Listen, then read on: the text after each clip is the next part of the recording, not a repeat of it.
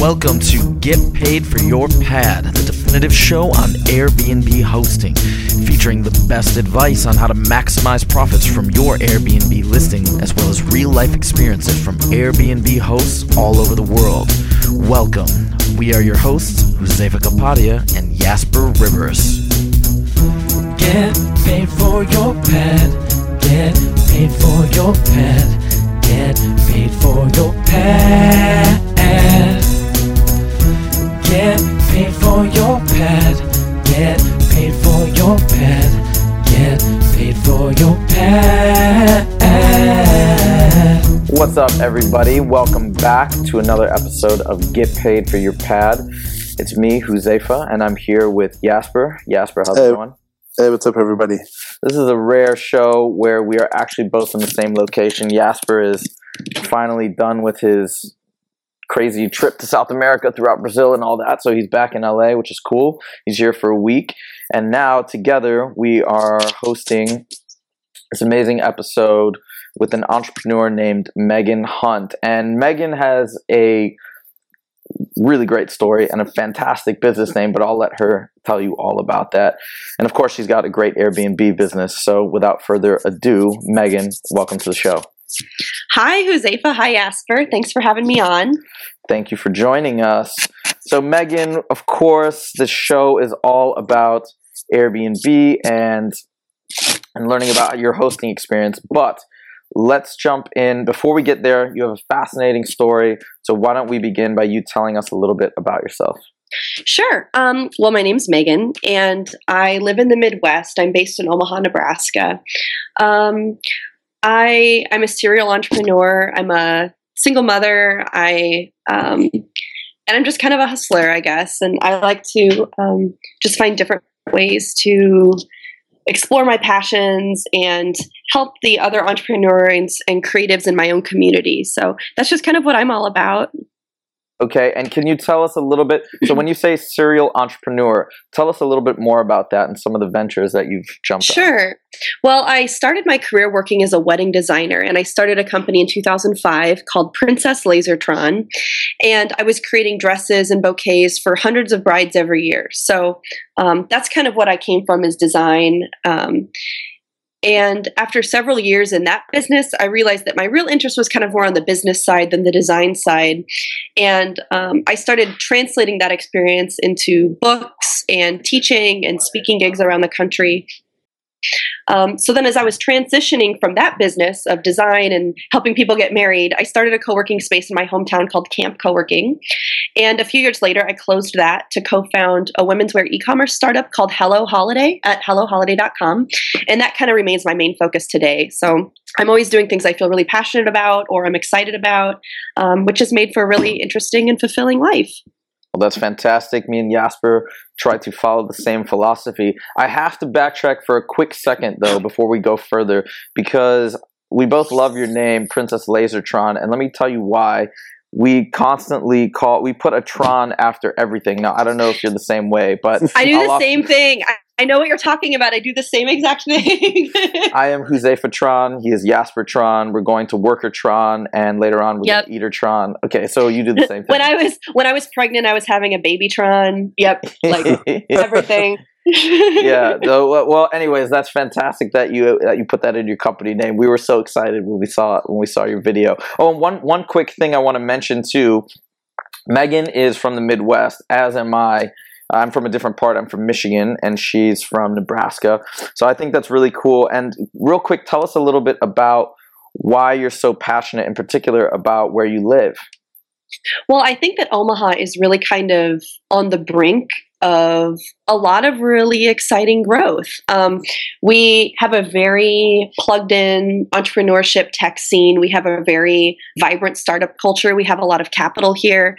Um, we call it the Silicon Prairie out here. And so, um, you know, I know a lot of people who are using their talents uh, to do really great things with technology, and that makes um, it makes it a better community for everybody, really, because there's a lot of innovation happening here right now, and it makes it an exciting time to live here.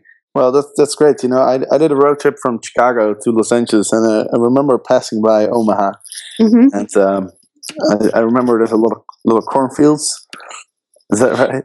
Yeah, well, you know, I'd be happy to host you next time you're here. I've got a couple spots. awesome. Yeah. I mean, I so I found you by um, you know I, I found your article about uh, Airbnb in Omaha, and Mhm. it, it seems like uh, Airbnb is doing pretty well there. So Yeah. uh, I'm, I was curious, like, how did you find out about Airbnb?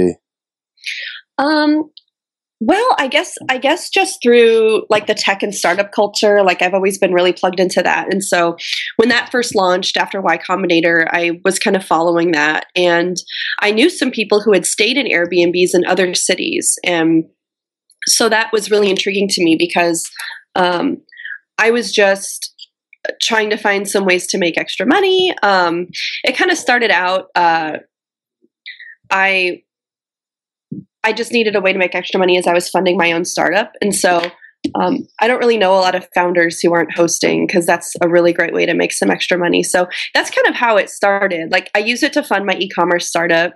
And then, kind of as my life circumstances changed over those years, I continued using Airbnb to support myself and my daughter after I got divorced. So um, it's kind of allowed me to regain some security in a really uncertain time of my life, but it's also helped me live vicariously a little bit through the exciting travels of my visitors. And um, so I just got into it about two and a half years ago, and um, I've pretty much been living off the income actually since then. And are you renting out a room or a, whole apartment? Or? Well, I started out. Um, I I got a two bedroom apartment, and I started out with that. So I live there, and I offer the option for people to either rent just the room, just the spare second bedroom, or they can take the whole place. You know, obviously for more money. So that's what I started with, and then that was doing so well. I got a second apartment in downtown Omaha, which is um, it's close to like the Olympic swim trials. It's close to the Berkshire Hathaway convention. It's close to Big Omaha, which is a huge tech convention based here. Um, there's all kinds of events. The College World Series is right downtown, so there's a lot of uh, pull for people to Omaha, and they- they all want to stay downtown. So I got another apartment downtown that I rent out as well, and then a couple people started hearing that I was doing this, and uh, then I started managing a loft downtown as well that belonged to another couple. Um, and they weren't living there, but they own it. And so they wanted to split the profit from running an Airbnb out, of there too. So it came up to three spaces. Um, and right now I'm mainly just focused on my own apartment So with this new, that I that I either rent out the room or the whole place. okay, that, that's awesome. Now with the new apartment that you found with this fantastic location, did you end Mm-hmm. up purchasing that unit, or do you rent it and then essentially sublease it? I rent it. Um, luckily, in Omaha, we don't have any laws, you know, prohibiting the use of Airbnb or subletting through websites like Airbnb. But um, and all of my landlords know, which makes it a lot easier too, because I don't have to really worry about getting busted or whatever. But um, yeah, I just lease both of them. And as you were deciding on which apartment to rent, did you speak ahead of time with the landlords, essentially letting them know, "Hey, I'm I want to use this for Airbnb. Is that okay?" Or did you? yeah, okay. it's kind of a chicken and egg conversation. Like we. I'm, I'm friends with the guys who own the building. And so we were kind of all out to lunch. And I was mentioning, you know, I really uh, you know, this Airbnb thing is going really well for me. And they were saying, well, we're uh, developing a new apartment building downtown. Do you want to take one of them and you can just use it for Airbnb? And I said, yeah, definitely. And the idea was kind of I would use it for Airbnb. And then when they had guests um, from out of town that they needed to put up, um, they could just use that space. And so I would just kind of manage it and then everyone can sort of benefit from having the space to share for guests. And that's how it's played out. And it's been just over a year now that we've been doing that. Awesome. And when you started with the apartment, was there a lag before you got a steady stream of visitors, or was it pretty good right off the right off the get go? When I started, it was pretty good off the bat. I think there may be some factors for that. There are probably a couple reasons. Um, first, I started in spring. And so that's when people are making their summer travel plans. Um, a lot of people who come through Omaha are coming for events like I mentioned the Berkshire Hathaway Convention, the College World Series. We have a lot of events in Omaha that pull a lot of visitors and tourism. But we also have a lot of people, like Huzefa mentioned, his parents, you know, live in Minnesota, right? Uh, it's Michigan. So what you said? Mi- uh, Michigan, sorry, but, you know- it- they get really upset by Right. the way when people confuse the two. So just FYI, I'm gonna have to edit I'm well. You out. better better edit that. Yeah, I don't want them to be offended at all. But you know, a lot of people, a lot of a lot of people who have moved away are coming home to Omaha too to visit parents, to visit grandparents. So um, we also have some universities here, so I get a lot of students who are coming through on like college visits, that kind of thing. So in the spring, everybody is planning those trips, and so I got a lot of inquiries right when I opened. And I also, um, I will admit that this is something I, I think really hard about. I try to keep my place immaculately clean, like no clutter, nothing comes in, tons of stuff goes out. I it's it's honestly like a third full-time job is just keeping the apartments spotless. And so when I had the photographer come and take pictures of the space, I think the photos, the professional photos combined with what a nice blank slate the place is, like it's really well decorated, it's very clean. It's very consistent. It always looks the same. And I think that that got me a lot of good reviews out of the gate that um, facilitated many more inquiries about the spaces. And having now, I've been doing this for two and a half years, and my pictures were taken two and a half years ago. So, um, pretty much nothing has changed, and it makes it easy for me to clean because I don't have to think about where things go, and it's nice. yeah, no, you know, I, I started around the same time, about two and a half years ago, Mhm. and uh, I was actually hoping that Airbnb would offer uh, like a second ph- uh, photography service because you know I've I've made a lot of changes to my house, and and so I would I would love to have um a, you know a new photo photo shoot. That's interesting. Do they not? Do they not do a second one? If you no, it's, it. it's a one-time thing. I've actually uh, I've actually mentioned this to them when, when we were at the Airbnb Open. So hopefully Mhm. they'll, you know, maybe for hosts who've been hosting for like one or two years or something, you know. Yeah, I think that that would definitely be in their interest to provide, you know, an updated photo to represent Yeah. their most popular listings. And I'm I'm just reading your article, and um, it seems like you have a you had a lot of guests. I see over a hundred groups and um, some backpacking students from Switzerland, Yeah. businessmen. Um, t- what's your most memorable experience?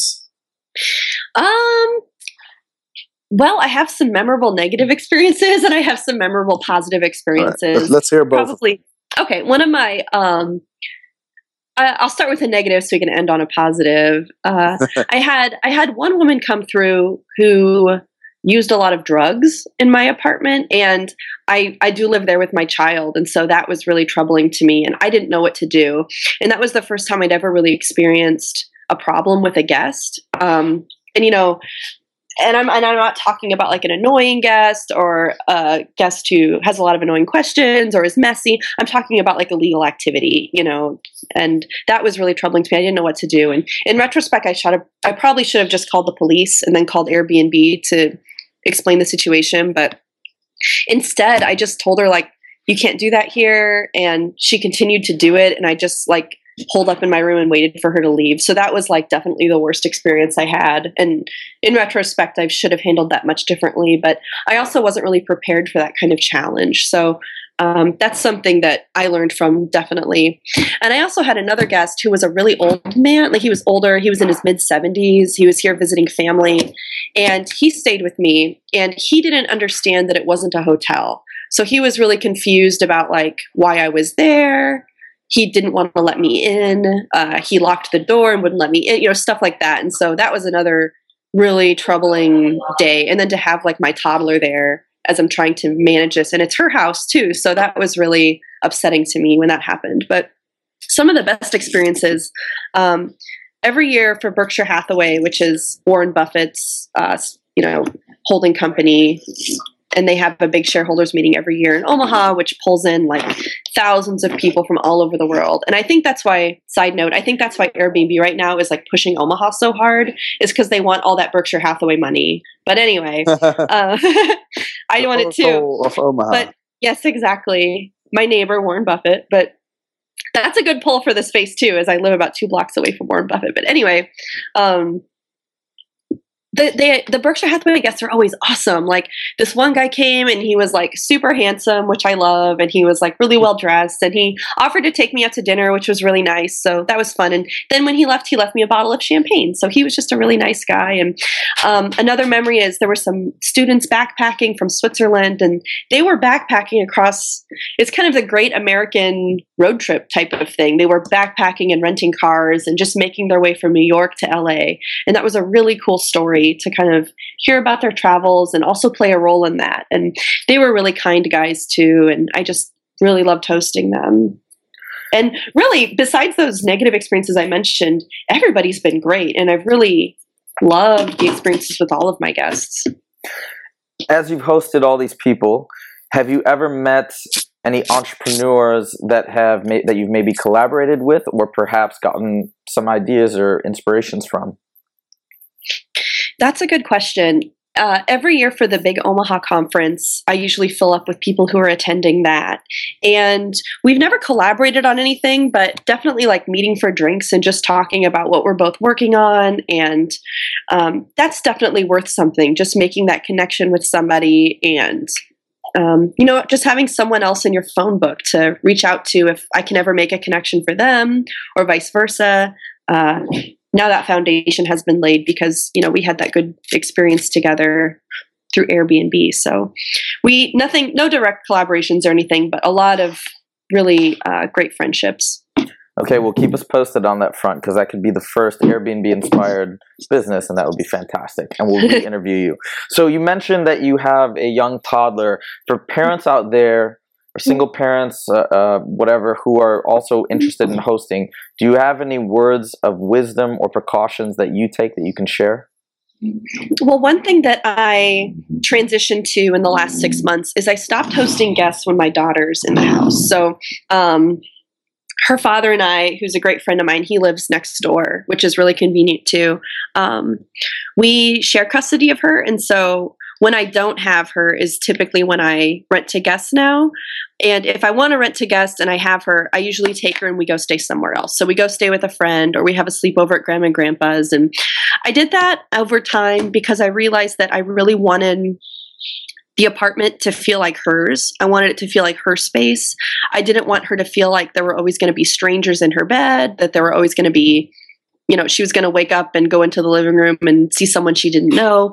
So as she's gotten older, I've tried to be more mindful of that and um, respectful of her space by not, you know, always having strangers there while she's there. And that's something that I really transitioned to recently, which has been going really well.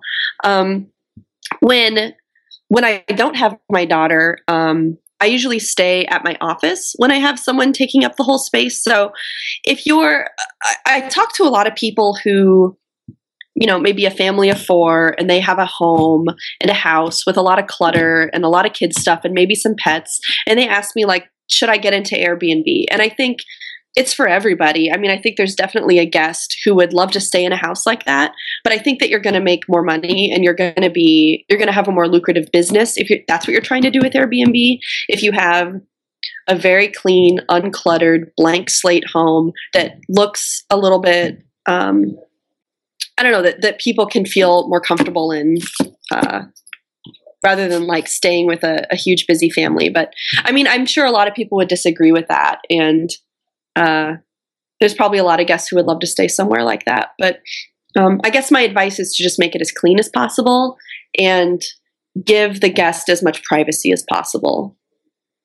So now that we're getting into giving advice to other hosts, are there any other uh, words of wisdom that you have for for hosts in general?